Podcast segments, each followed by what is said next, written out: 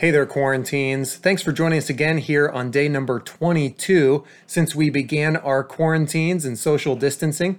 And today I wanted to give you something a little different as well, just like we did last week. And today you're going to hear from Mr. Dan.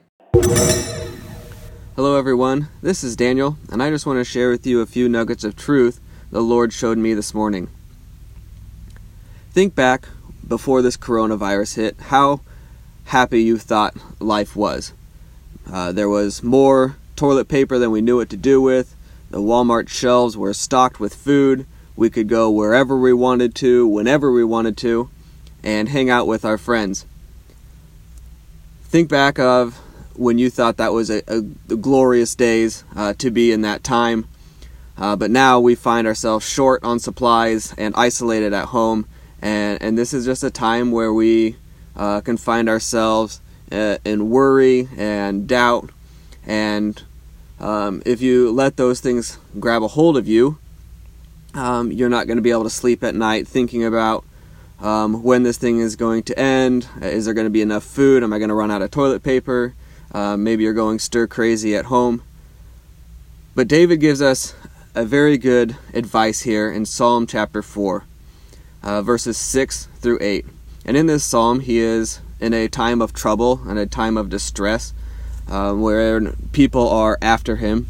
And he says in verse 6 There are many who say, Who will show us any good? Lord, lift up the light of your countenance upon us. You have put gladness in my heart, more than in the season that their grain and wine increased. I will both lie down in peace and sleep, for you alone, O Lord, make me dwell in safety. David here gives us some advice and some insight into how to have peace and restful night uh, even in times of distress.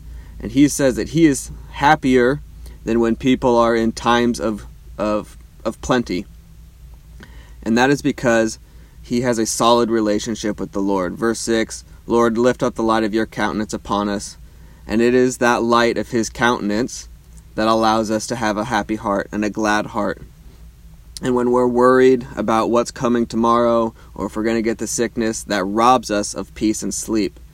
But when we know who our Lord is, and when we know what He is capable of doing for us, that is what produces peace and sleep. And when we have the peace of God that passes all understanding, we can have restful nights. And this is what David puts his foundation on. Lord, you alone make me dwell in safety. It is the Lord alone. There's no amount of toilet paper that we can stockpile.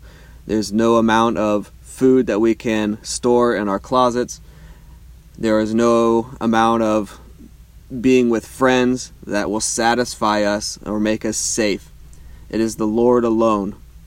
So my challenge for you this morning uh, is is to continue to walk with the Lord, continue to seek His face, continue to look at the Lord for your safety and build that relationship with Him so that no matter uh, what economic crisis or disease or whatever comes our way, we can be happy in all of these situations because we know who the Lord is. We know who God is, and that is what produces the peace that allows us to sleep at night.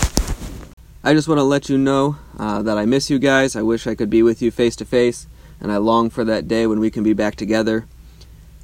If you guys need anything, uh, please feel free to reach out, and we will be happy to help in any way that we can.